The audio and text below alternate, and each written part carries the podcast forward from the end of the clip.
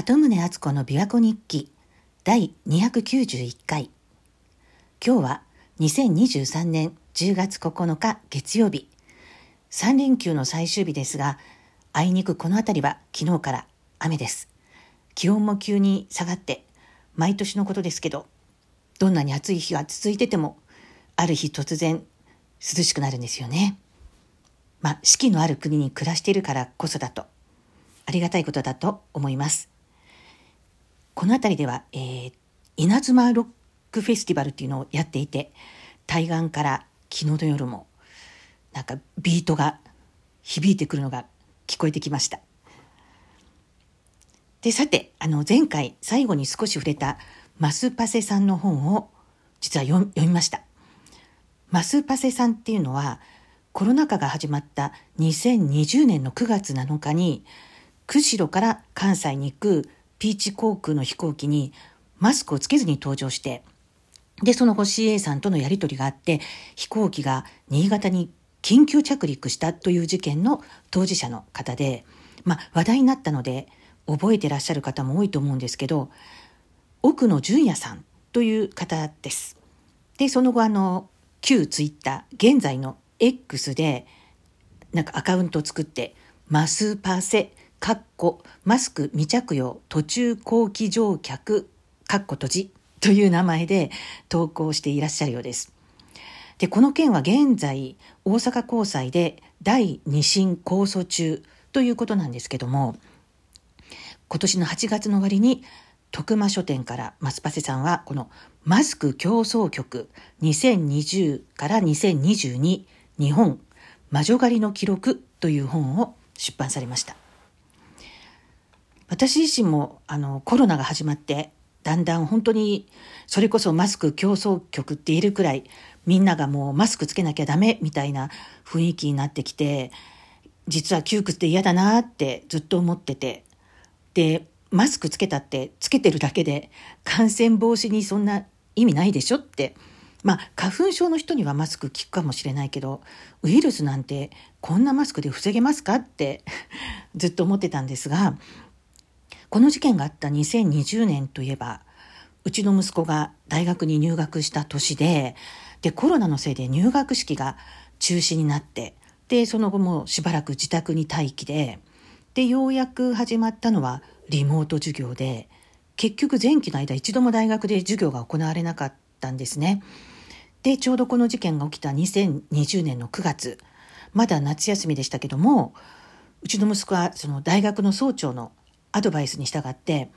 同じ学部の教授にアポを取って一度話を聞きに行ったんですね。で大学生活とか研究生活についての心構えなどいろいろお話ししてくださるということででその先生は生物の分野の先生で直接研究室に伺って1対1で話したそうなんですけど最初その先生が息子に「私マスクしないけど気になる?」って聞かれたそうで「いえ気になりません」って言ったら「あそうじゃあマスクなしで」っていうことで先生も息子もマスクなしで長時間喋ったそうです。で途中学食に行った時も学食ではそのマスク着用を流す放送なんかが流れてたそうなんですけどもう気にせずに普通に喋って食事をして帰ったそうです。でその同じ頃にマスパセさんはマスクをしていないということでピーチ航空の飛行機から降ろされちゃったんですね。で実はマスパセさん北海道に行く際にはピーチではなくジェット航空に乗っててこの時はマスクなしで何も問題がなかったんです。ジェット航空の方はマスク着用お願いしますっていうふうに搭乗前に放送などで知らせていたのでマスパセさんは登場する前に自分はマスク着用できませんっていう文章を作ってでそれで係の方が分かりましたって対応してそれでおしまいだったようです。一方でピーチは登場前にマスクについての要請はなくて乗った後で CA さんがやってきてマスクをしてくださいっていうやり取りが始まったんだそうです。でそのやり取りでその後の顛末って本当ちょっとね ひどいんです。まあ、とはいえね、この本は、当事者の一方であるマスパセさんの視点で見た事件の経緯であって、相手側にもそれぞれ言い分はあると思うんですけどでもねそれにしてもちょっとひどいなって思います。というのもねその2021年の1月になってから突然マスパセさんの自宅に警察がやってきてもういきなりマスパセさん逮捕されるんです。どういうわけなのか飛行機の中でその9月のマスパセさんが CA さんに暴力を振るったっていうことになっててでマスパセさんは明治学院大学の非常勤講師でね当時。ちょうどリモート授業をやってる時に自宅に警察が押しかけてきていろんなものを押収されてでさらに警察官になんか柔道技かけられて投げ飛ばされてでその際に警察官の眼鏡が飛んで壊れてしまったらしいんですけどそれも後になってマスパセさんが警察官に暴力を振るったんだっていうことにされてしまいます。でまあ釈放はされたんですけどその後もまた 災難は続くんですよ。今度は2021年4月になってマスパセさんが青春18切符を使って小旅行をしていた際に千葉の館山でお昼ご飯を食べようと食堂に入ったらマスクをしてないことから店内にいた別のお客さんのグループに絡まれて暴力を振るわれるっていう事件が起きたんですね。で通報された警察がやってきたんですけど3人組に一方的にリンチを受けてたマスパセさんの方が逮捕されて実はその時肋骨が折れていたようなんですけどねそのままマスパセさん3ヶ月拘留されたんだそうですちょっと信じられないですよね。でその後裁判が始まるんですけどマスパセさんが裁判所でもマスクを着用しないことからマスパセさんの周りは高さ2メートルぐらいのアクリル板で囲まれるなどまあなんかもうね喜劇としか思えないような対応が取られていてでさらにマスパセさんにあの「マスクをしないと降りてもらいますよ」って言ったピーチ航空のチーフパーサーは証言をドタキャンしてもう一度も出てこなかったようです。さらに緊急着陸を決めたピーチ航空のコロンビア人の機長も裁判は欠席。で飛行機の中であのマスパセさんに暴力を振るわれて腕を怪我したという CA さんの診断書を書いたお医者さんは証言に出てきたんですけどもこの方もあとマスパセさんがリンチにあった立山の食堂のおばさんももう板で顔が見えないように隠してもらった状態で証言をしたそうです。なぜそんなことをする必要があったんですかね？顔を隠すっていう。で実はね正直に言うとマスクなんてしなくていいじゃないっていう私ですら最初この事件を聞いた時はマスパスさんってよほど変わった人なんだろうと思ってました。よほど変なことをしたからこんな騒動になってるんだろうなって思ったんですけどまあ私もマスコミの報道に洗脳されてたんですよね。で私ですらそうなんですからマスクをすべきだって思ってる人はさらに強くこいつはおかしなやつだって思ったんじゃないでしょうか。ところが私はその後あのダニエル社長っていう人の YouTube で偶然マスパセさんが話してるところを見てあれ？なんかすごく冷静に理路整然と話す人じゃない？と思ってびっくりして。でよくよく話を聞いてみるとえなんてひどい話なんだって思ってしまったわけです。でマスパセさんが感情をあらわにせずにこうずっと冷静に話していらっしゃる様子を見ていやこの人が暴力を振るうことはないんじゃないのかなって思えたしまあそもそもここまで理路整然と話せるんだからこの人に言葉でうまく言い返せない人の方が暴力を振るっちゃうかもねって思ってしまいました。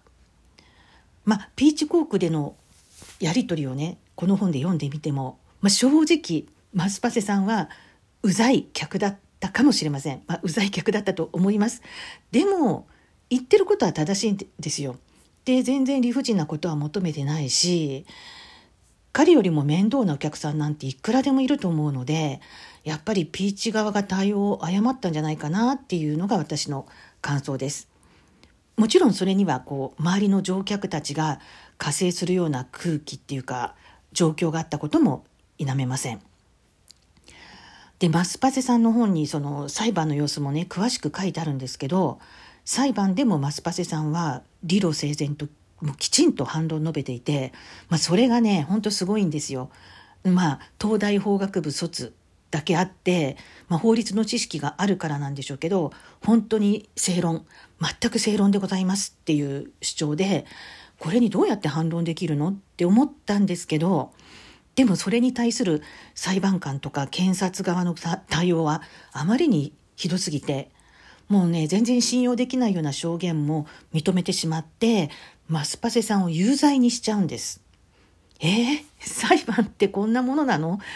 こんなことがまかり通るの？ってこう正直驚きました。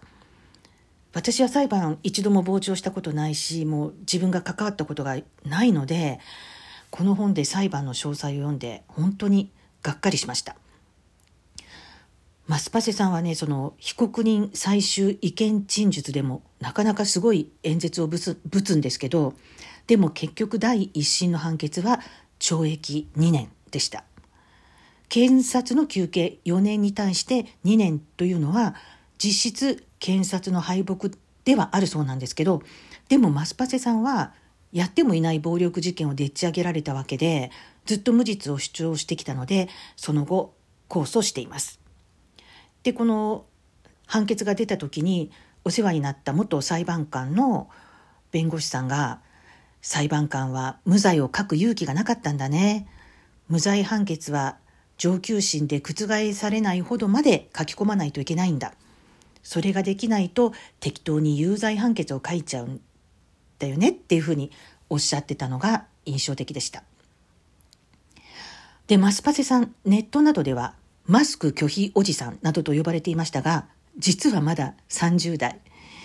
明治学院大学の非常勤の仕事も逮捕された翌日に解雇されてちょっと不当だと思うんですけど本当にこれでもかこれでもかっていう理不尽なひどい目に遭っててしかもまだ独身で